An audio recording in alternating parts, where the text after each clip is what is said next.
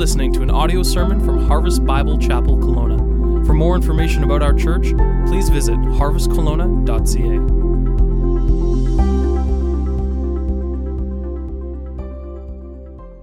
You know, there's times where we hear that statement, truth hurts. Well, the truth hurts sometimes. Well, the truth hurts. Well, yes, sometimes, oftentimes, the truth can hurt, especially like after Christmas. And you step on the scale and you look at it, and it's just like, oh, that, the, truth hurts. Uh, what's been going on here in this body over, over the Christmas season. Or, or you get your credit card statement and you look at it and you think, it can't be. There's something wrong. But then you go through the transactions like, oh, yeah, I guess, I guess that's right. I, I guess the truth hurts. Or, or recently, there's a, a man who is a, uh, was a very dear friend and a mentor to me in the early days of my ministry in Saskatchewan. And, and he posted this week on Facebook that he has inoperable lung cancer.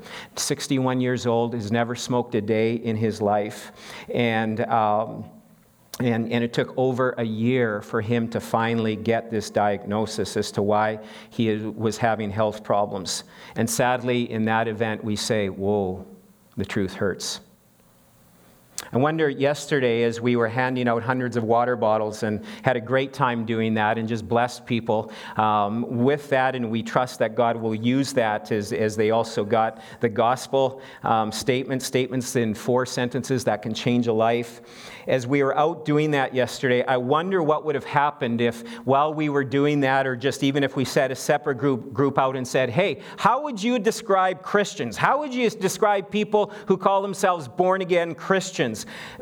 what we would hear, would the truth of what they might be saying, would it maybe hurt a little bit? Might it sting? What is the signature mark of a Christian? How would, how would that question get answered by your neighbors or by people that you work with if you were just to ask them point blank? And I wonder what kind of answers might be given. Perhaps words like, well, Christians are hypocritical or they're judgmental or they're, they're, they're arrogant or they, they're pushy or, or they're self righteous. And, and, and perhaps there would be a lot of hurtful kind kind of like, oh, but maybe the truth hurts kind of statements in what they would have to say. And here, as we've been working through the book of First John, we see that the signature trademark characteristic of a Christian, someone who calls himself a follower of Christ, one of the trademark signature characteristics of a person who calls themselves a follower of Christ is that we are to have a love for God and an expressible love for other people. Jesus said in John chapter 13, verse 35, he says that, that others will know that we are Christians not by the songs we sing, not by the fact we set up and take down in a movie theater. They're going to know that we are Christians, that we love Christ by our love, that there should be extraordinary love that flows out of our lives. And, and sadly, I could say in my life that is oftentimes not the case, that the love of God does not flow out in the way that I wish it could or the way that God would want it to. And as we've been going through this book, we see the, the great truths that are impacting our lives, and, and I trust aren't just like informing us, but that we're taking and saying, Oh, God, help me, help me to, to change and to grow and to become the person that you would want me to become. I wonder if we were to ask people about our church or about my life or about your life on any given day, what they would say about us. I trust that they would see a progression of a love for God and a love for others. Look at in verse 7. This is where we're picking it up. It's where we left off last week of chapter 4, verse 7. It says, Beloved, let us love one another. And John, he's in his 80s or 90s, they believe. He was a disciple of Jesus. He was very close to Jesus. He saw Jesus close up, up front, personal, was a very dear friend to Jesus. And now he's talking to, to Christians. He's talking to the church. He's talking to people who are kind of at times wavering in their faith and their commitment to the Lord. They're seeing false teachers take people people and, and lead them astray. And here he uses this word beloved. This is a term of endearment. And, and he's, he, at times he calls them dear children in this book, but here it's like beloved. And he, he's pleading with them. He says, Let us love one another. And the tense that he uses here in the original language, it, it, this is a, a keep on loving. This is let's love for a lifetime, not just for a month, not just for a few years. Let's grow some history together. Beloved, let's grow some love history together as, as brothers, as sisters, as the family of God. God. Not just when things are good, not just when you're getting along and everyone agrees with you. This is an ongoing Christ like love commitment that He is calling us to have. And in this passage today, we see that a true, genuine, deepening love for one another is to be the mark of a follower of Christ. A true follower of Christ, an authentic follower, has a growing, deepening love for God and a love for others. Trademark mark.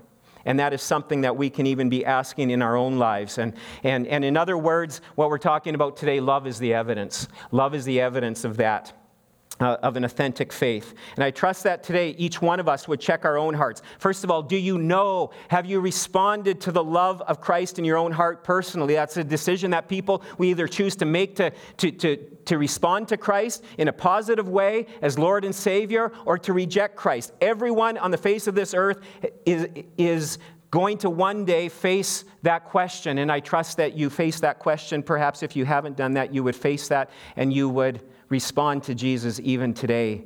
Do you know, have you responded to the love of Jesus Christ? You say, I don't even know what the love of Jesus Christ is all about. Well, we're going to talk about that here this morning. Because for us as believers, people who've been going to church for many years, we need to be reminded of these truths. Not only does the gospel save us, but the gospel continues to remind us of the great love and the mercy of Jesus Christ and, and, and how it, it, it's a deepening understanding in our lives to, to propel us to, to love others, to motivate us towards that love.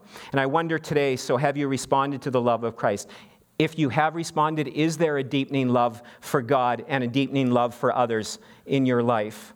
Right now, another question for you Who in your life right now do you find it particularly difficult to love? encourage you to be thinking of that as we continue to work through this. Love is the evidence Love is the evidence of an authentic faith. And where do we get this from? Um, where, where do we get this love from? Because if you're anything like me, this love does not flow naturally out of my out of my body the natural reactions that flow out is when i'm attacked i'll attack back when i'm hated i'm going to hate back when i'm mistreated i'm mis- I'll give some mistreatment back in some way or another, even if it's just in my head to kind of like, yeah, at least I won in some way or another, you know. Or, or when I'm hurt, I'm going to hurt back. That's the natural response. Go into Harvest Kids and you'll see some of this. One kid goes and, and, and, and smacks another. What's going to more than likely happen? One's going to cry and, and is going to look at trying to hit the kid back. It's just like, you hit me, I'll hit you. You know, um, I mean, that's a natural thing. We just do it in grown up ways just a little bit differently. And we should not be okay with this. You know, there's times where, uh, oftentimes, I'll admit, admit to you, my love that should be flowing out of my life is not there. And it's something that needs to continue to grow with me. Even yesterday, we had some family visiting, and we were at one of the parks, and, and there were some people who were smoking that sweet smelling, skunk like smelling material that is, um, yeah, uh, yeah, it smells. They were smoking marijuana, and, and it was blowing our way, and, and it was just like, oh, you got to be kidding me. I did not show the love of Christ. I mean, I didn't say anything directly to them, but I did talk a little loudly about how disgusting. Like, and afterwards, driving home, like, Melvin, what were you doing? How were you showing the love of Christ? Just because they were smelling up your, your, your air for a little bit. And, and I'm just thinking, oh, I've got so far to go in this. Do you have a ways to go in this and growing in this? Quite possibly you do. Um, maybe not as much growth in that area as I do, but, but, but then pray for me if, if you've got this mastered because I, I need more and more to reflect and show the love of Christ. And so I want to encourage you to write down this as we go through the verses. First of all, love is the evidence, and, and, and encourage you, point number one, to see here God is the source of this true love. Where do I get this love from? Where do I see this love? Well, God is the true source. Verse 7 Beloved, let us love one another, for love is from God, and whoever loves has been born of God and knows God. Anyone who does not love does not know God because God is love. So John is saying the evidence, the evidence, love is the evidence of an authentic faith. And the word love, though, is rather unique because in the English language we have one word for the word love, and it's love. And so I can say, I love the Saskatchewan Roughriders, even though they lost again uh, just even last night. I mean, but they must be filled with a lot of love because they even allowed the Winnipeg Blue Bombers to beat them yesterday. Because, I mean, who cheers for the Winnipeg Blue Bombers? Like, I, I really don't know of anyone who would ever even admit to that sort of thing. You know, and so I love the Saskatchewan Roughriders. I love watermelon watermelon. But you know what I love more than watermelon? Cherries. Cherries. Oh, cherries, the best. I actually, there's some on the snack table. I found some, and they are just the best. Nothing like BC cherries. We went this past week, in laws wrote from Saskatchewan, and um, they were going to pick 30 or 40 pounds, but they found a good deal. And my in laws, if you find a good deal, you're going to buy the farm. Well, they didn't quite buy the farm, but 117 pounds later, uh, we were done picking cherries. Dollar a pound. They, you just can't get a better deal than that. I love cherries, and um, I love my children. I love my wife. The, the, the, word love, we just toss it around so, so quickly, so easily, and it really doesn't have a huge impact or meaning. In the Greek, however, there are at least three words for love that we see in the Bible. And some of you know this, you're familiar with this. Let me get rid of my cherry pit. You may want to write down these words for, for uh, love that we see in the Greek. First of all, there's eros love, which is in Greek, it, it's a love that describes physical, sexual, erotic love. This is often a conditional love. It's a if love. It's, it's a when love. It's a self gratifying love, oftentimes. And, and, and it's an inadequate foundation by which to build a long lasting relationship on. Um, you can't build a long lasting marriage on Eros love. That's an important part of marriage, but you can't build it on that foundation alone. Then there's filial, uh, filial love, which is a strong affection for. This is where we get the word Philadelphia, the city of what? Brotherly love? Yeah, tell that to, to the city in the 1970s with the Broad Street, Street Bullies, uh, the Philadelphia Flyers. They were known for popping people, not for loving people. And, uh, you know, but this is where we get the term for brotherly love. This is an emotional love. This is a connection. I love you because. I love you because you're my parent, because you're my child. I love you because you are my friend. And, um, and, and this is, can be a very strong love, a very important love. We need this kind of love in our lives, and, and, and we need to be giving this kind of love, but, but oftentimes this love is conditional. And, and sometimes the conditions of that love can come off. And, and, and you change things, or, or I change things, or you do things, and this filial love can easily abandon us. And, and sadly, we see this all the time with family, friends, marriages, even with church family, even with blood family. We see that there's a strong connection, and then we can see that this can, there can be a great disconnect in this. It is not a, a ongoing, connected, no matter what kind of love. There there can be connect, uh, conditions to this. But then finally, we have agape love, and this is a love from God. This is a love that God gives. He is the originator of this, and He is the giver of this. And it is the strongest, it is the deepest, it is a, sap- a sacrificial, selfless, supernatural love. And ultimately, we see this love demonstrated for us in the death of Jesus Christ. And, and this special, supernatural, sacrificial, sent from heaven love is a any way love. It is unconditional. And, and it is a stick to it through anything kind of love. And this is a love that we cannot know. We cannot know this love apart from the Spirit of God coming into our lives, doing a work in us through the work of regeneration.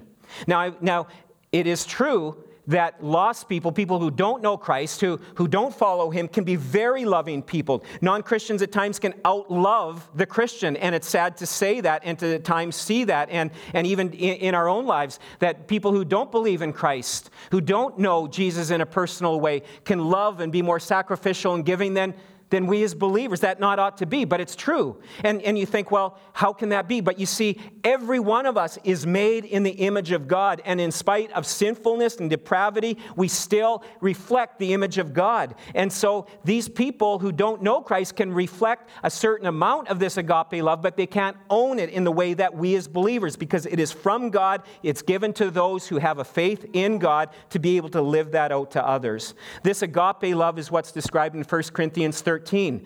And, and this is a love that ought to be marking our lives. This isn't talking the other forms of love. This is the agape love. When you look it up, this is all about the love of God. This is God's love for us, and this is love once we've experienced the love of God that we are to share to others. Um, let's look at these. Uh, look at this here in 1 Corinthians 13. I believe that we have it on the screen. Love is patient and love is kind.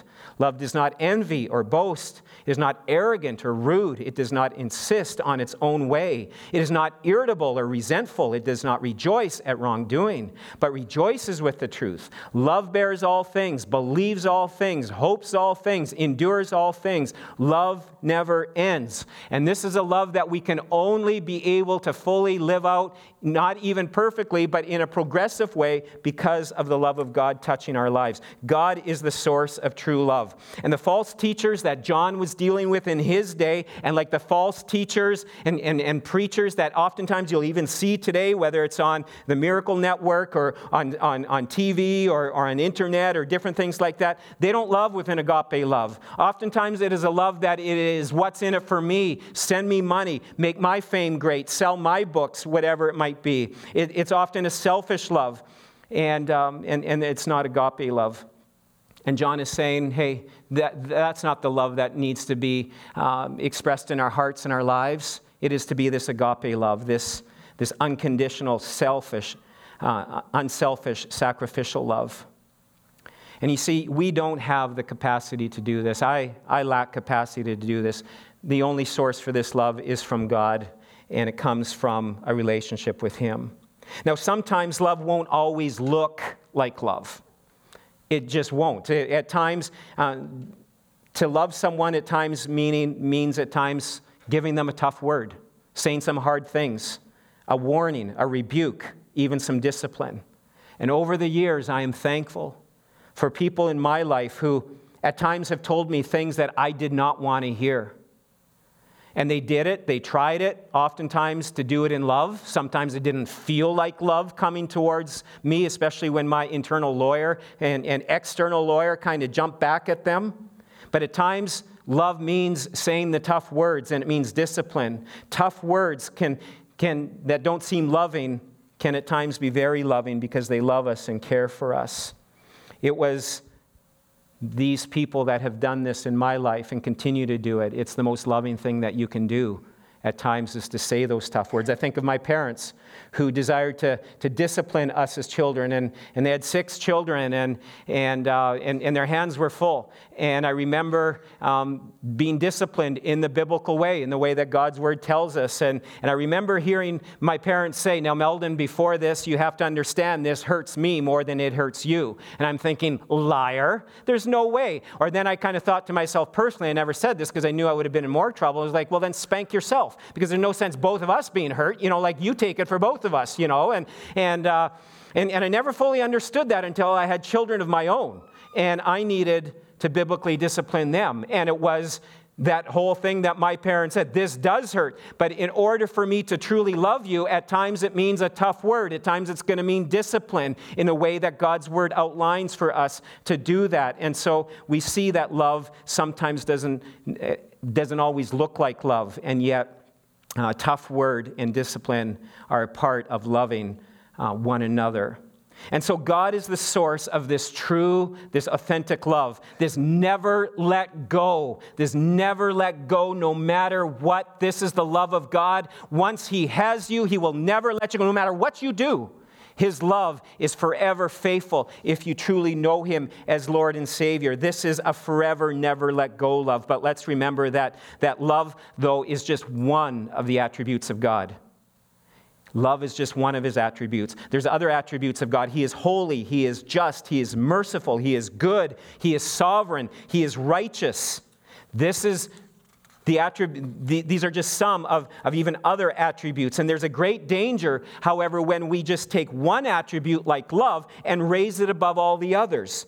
And, and this is what the false teachers were doing then, and this is what's even happening today within our pulpits and, and at times with false teachers that are even happening today. They're soft selling sin. Do what you want, believe what you want, live any lifestyle you want. After all, God is love. But you see, what they've done is they've taken a shift, and instead of saying, uh, uh, that God is love, they're saying love is God. And that's not true. God is love, but love is not God. Because God is not just love solely, God has these other attributes. And it's dangerous because the Bible does tell us God is love. But people will say, but my God can't or won't send anyone to hell. Or people will say, but my God, because he's a God of love, means that all religions will one day lead to heaven, will all lead to God. It doesn't matter what you choose to believe or who you put your faith or your trust in. It will all, it'll all pan out in the end. Or my God allows me to live any way I want. After all, love is God. And that's not true. God is love, but He's also holy. He's also righteous.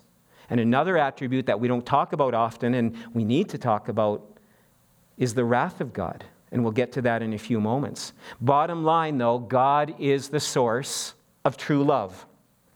And when we understand that, when we experience that, and this is what, what it goes on to say here anyone who does not love God does not know God because God is love.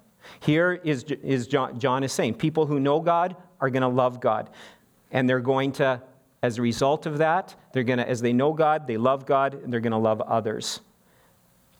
And if love for others is based on certain conditions, certain conditions being met, that's not the love of God. God's love is a no strings attached kind of love. If our love won't forgive someone who has wronged us or hurt us, that's not God's love. Because God's love forgives all, and He will help us to be able to forgive others and all people that have hurt or have wronged us. Forgiveness doesn't mean that you're letting them off the hook. Forgiveness doesn't mean that, that, that you're letting them get away with it. Forgiveness means, though, that you're not taking what they have done into your future. It's passing it on to a higher court, it's, it's allowing God to deal with them, and God will deal with every injustice. God will deal, deal with every wrong that we face or that we can encounter. But what we're doing when we forgive is we pass it on to a higher court and we are released from it. Let God deal with them, and He will in this life or the life to come. And when we love others with an agape kind of love, it gives evidence that we have been born of God. This is a great evidence that we know God in a personal way. The second thing here that we see so, first of all, God is the source of true love. And second of all, true love is manifested in Jesus Christ. Verse 9. We'll pick it up here and look at verse 9. In, in this, the love of God has made manifest among us, that God sent his only Son into the world so that we might live through him. It is one thing to talk about love, it's another thing to show love. And God just doesn't talk love, He shows love. He demonstrates this. That word manifest that you see, encourage you to underline that in your Bibles because that's an important word. It says to come out in the open, to be made public. And God's love was made public for us in Jesus Christ. I wonder today if, if, if we were to ask you, if, you know, without any prior warning, if you would say, What is the greatest evidence of God's love for you? How do you know that God loves you? Would you say, well, he must love me because I live in Canada? You know, like it must mean I'm pretty blessed and that he loves me, or, or, or, or that I have money in the bank. That's a sign of God's love, or, or full gas tank, or I have a good paying job, or he helped me to get that deal, or, or, um, or, or, he's given me good health. So that's, that's a sign. When a lot of other people don't have what I have, you know, that, that's a sign that God loves me, or that he's answered um, a lot of my most recent prayers. That's a sign that God loves me. No, the sign, the single greatest evidence of God's love for you and God's love for me is not what's happened or what hasn't happened in your life. It is the cross of Jesus Christ. It is His Son coming to this earth, His one and only Son. He gave Him up. This wasn't no upgrade for Him to come here. This was selfless. This was a sacrifice that He gave, allowing Him, putting Him on the cross. And God came to earth in human form. He came, God in the flesh. This wasn't some royal tour kind of photo opportunity. Let's get some selfies and, and create some great memories and, you know, on, you know, with the humans down, down on the earth below. No, this wasn't some expedition like this. This was a self, selfless, sacrificial love. And in verse 10, it goes on to say, In this is love. Not that we have loved God, but that He loved us and sent His Son to be the propitiation for our sins. Understand this, folks God pursued you. People at times say, Well, I found God. Ah, wrong. God pursues you. At times, yes, you've been looking and searching, but He's been, been working all along to pursue you, to call you into relationship with Him. He's the one doing the pursuing in this. It's not up to us. God pursues us. I think I've told you before, I've had some, some pretty serious arguments at times with my kids when they were like three and four and five years old when, when I would uh, say, I love you, and they would say, I love you more. And I'd say, No, I love you more. And it was this back and forth kind of thing. And then I just silenced the three year old, just like boom, just felt so good. All I said to them is, I love you first. It's like slam. You know, get my thrills over arguing and winning against a three or four year old. But it's true. They could, they could not love me first. Their love for me was a dirty diaper and crying through the night for their mother. That's how they showed their, and, and, and Nate, through most of the day, he would cry. You know, and, and that's the way that they, through spit up and through temper tantrums and, and all of that, that's the way they showed their love. And yet we continued as parents to keep loving and pouring the love on our kids, even when they couldn't even give us any love in return. And then we thought, oh, finally, they're giving us some love. They're getting me, giving me a smile. And, and then you find out it's gas. You know, like, I mean, it's just not even, you know, uh, like, thank you. And then it's like, oh, I guess not. Um, but but but in the end, they start giving back love. And that's a beautiful thing. God loves us, God pursues us. He pursued us first, God pursued us first and best. And He did that in Jesus Christ. And what we have done towards God is far worse than any of that. We have ignored God. We have disobeyed God.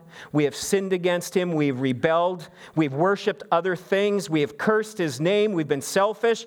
We've been lustful. We've been self righteous. We've been greedy. Let me keep going. I'm just naming your sins. I'll, we'll start on yours and yours, like in, in my sins. I mean, these are the things that we've done against God, and yet He's loved us and He's pursued us and He sent His one and His only Son to redeem us.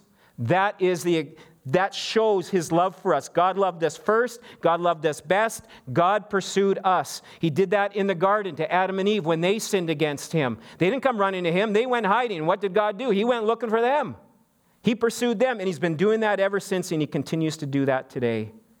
God loves you. He's pursuing you. He desires, if you don't know Him personally, a personal relationship with Him. If you've been wandering away from Him, He's pursuing you. He wants you back to give you a fresh clean slate, a new start, freedom from the past, hope in the present, and, and hope in heaven in the future, power to live on day by day as we go through life.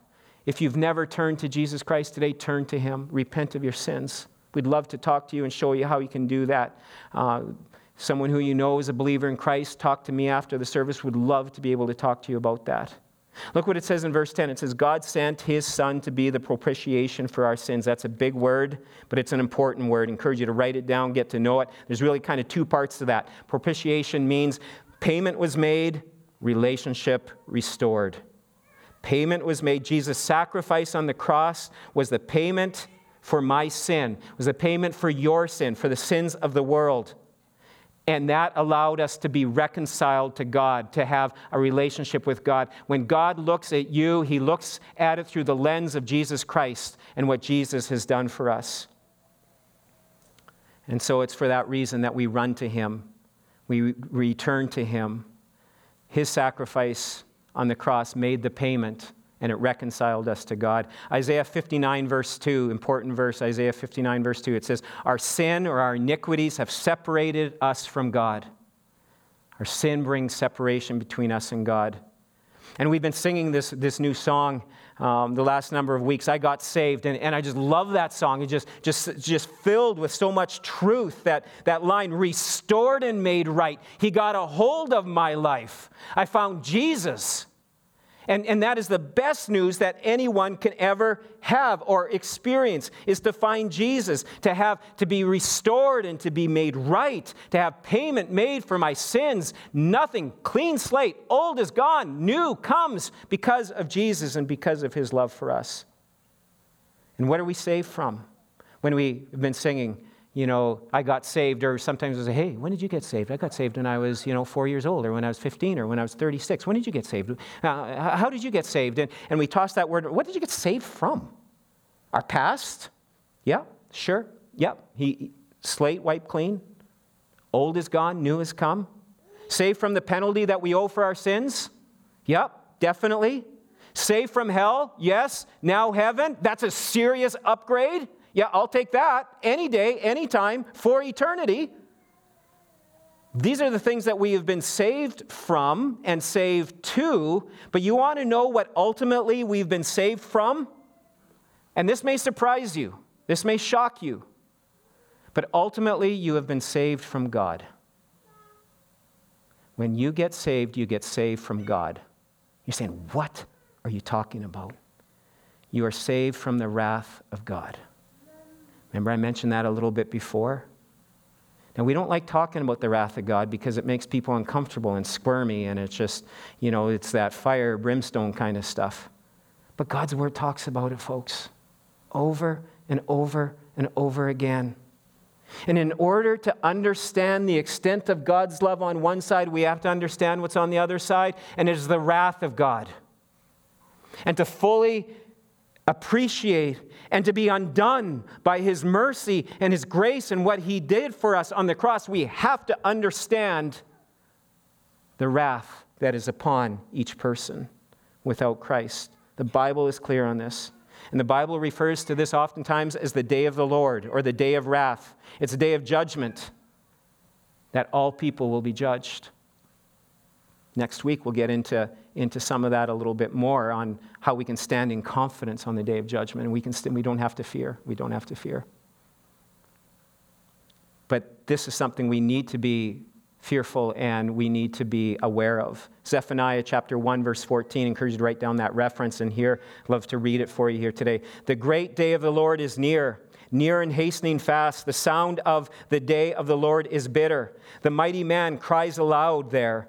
A day of wrath is a day, a day of distress and anguish, a day of ruin and devastation, a day of darkness and gloom, a day of clouds and thick darkness, a day of trumpet blasts and a battle cry. Neither their silver nor their gold shall be able to deliver them on that day of the wrath of the Lord. In the fire of his jealousy, all the earth shall be consumed.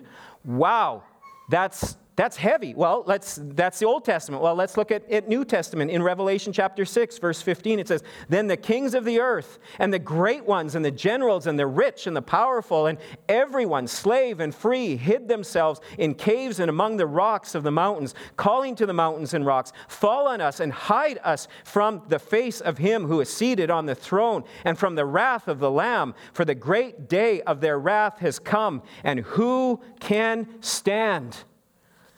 The problem is, oftentimes we don't believe this is coming. We just like, oh, hum, you know, we're just guaranteed the future and, and, and life will continue on. But it's a sure thing. The wrath of God will one day come. And those who are alive, as well as those who have since passed, will be standing before God. It will come, the wrath of God. Are you ready? Are you prepared for that day? It will come just like a child who thinks that summer vacation or, or Christmas will never come. Well, it, it, eventually comes, doesn't it? It does come. And, you know, like an expecting parents, and especially the expecting mother at the six month or seven or eight or eight and a half, you know, month, they're like, when is this going to come? You know it's coming. Sooner or later, it's coming. And, and, and, and it's going to be a great day. Well, the day of the Lord, the wrath of God will not be a great day. However, there will be a part that will, because justice will be served. All the atrocities, all the wrongs will be judged and made right. Everything brought out into the light. And it says, no one can or will be able to withstand this judgment. You might say, well, you know what? I'll, I'll, just twinkle my eyes a little bit. I'll give a good speech, and I'm sure I'll get past. I'll just make sure I'm standing in line next to a real bad criminal, and, and, and I'm sure that, that, that you know, the wrath of God will land on that person and not on me. No, there's only one way to escape the wrath of God, and this is the good news, and this is the hope that we have. 1 Thessalonians 1.10, it says it's Jesus who delivers us from the wrath of God. And this is what is meant in verse 10 when he says, God sent his son to be the propitiation for our sins. We've been reconciled to God. We payment has been made for our sins and we can be reconciled. And Jesus removed the wrath, or, or God removed the wrath that was coming towards us because Jesus took it upon himself. Christ absorbed the wrath of God on the cross. And he took all the wrath that is due you or me. He took it upon himself, and all we do is we trust him. We turn to him, we repent, and we start walking in his love. We walk in an obedient life, not perfectly, but progressively in our lives. You see, the cross we often sing about, we talk about, we rejoice at Easter about the victory over the cross. Good Friday, we are moved to emotion for the great agony. The word um, that we have for excruciating actually means up from the cross or from the cross. That's where we get the word from. And not only was it physically torture, the worst way to die physically, but it did not compare. The physical agony and pain did not compare to what he absorbed as he absorbed the wrath of God upon himself. The wrath that was headed our way, he got in the way of that and said, I will take that upon myself because I love you, because I love every person on the face of this earth. That's why propitiation is a big deal. Payment was made, reconciliation was also made relationship, reconciled in relationship with God. This is a huge deal, folks. This should undo us and motivate us because we know that we have been restored, we have been made right. He did this, and that's why at times we sing that song, Thank you, God, for saving me. I can't believe that you've done this. I can't believe of your great love that you've shown towards us. And look at the result of that. In verse 11, it says, Beloved, if God so loved us, we also ought to love one another. That word ought is actually a financial term, an obligation, a debt. We are obliged.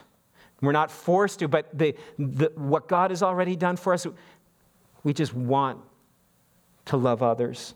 That is the reason. It, it's not to, to look good in front of others or try to get in good with God. It's because of the depths of His love for us. To love each other with that same sacrificial, selfless agape love. So today we have seen that God is the source of true love. And we also see that this deep love was manifested in Jesus Christ. You say, but how in the world, Meldon, do I walk in this love? How do I do this? Because my resources are pretty limited. I'll go and I'll try to be a lot more loving this week. I'll try harder to love that person, my spouse, that family member, that coworker, that neighbor who drives me nuts, that person smoking marijuana on the beach, you know, whatever it might be. You can't do it in your own power. Your resources are pretty, pretty thin. So are mine. But that's what we'll talk about next week where the power, where the strength comes from to be able to live with confidence, live in the power that is available to us. You can go on ahead and, and continue reading. I won't stop you from doing that, but we'll, Lord willing, touch on this. You see, my patience are limited, but God's patience, eternal, infinite. We're going to move into a time of communion, which is a Lord's Supper. We're going to spend some time in worship, and usually we do this monthly here at Harvest, and it is for those who have placed their faith and trust in Jesus Christ that you have asked Christ to come into your life. You've repented of your sins, and today that you are desiring to live a life that is bringing glory to God. You're desiring to live in obedience to His word. And, um, and, and um, encourage you to spend some time in examining your own heart but this isn't simply a, a ritual that we do here at the church, it's a command. Jesus told us to continue with this, remembering the Lord's Supper in this way, because it's a time that we worship and we remember the love and the sacrifice of Jesus Christ. The broken bread, as you come up and you take a piece of bread, it's a reminder of the broken body of Jesus Christ that was broken on our behalf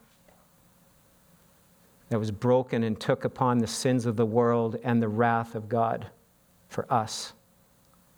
And then we have the cup, and you can dip that bread in the cup and remember the shed blood.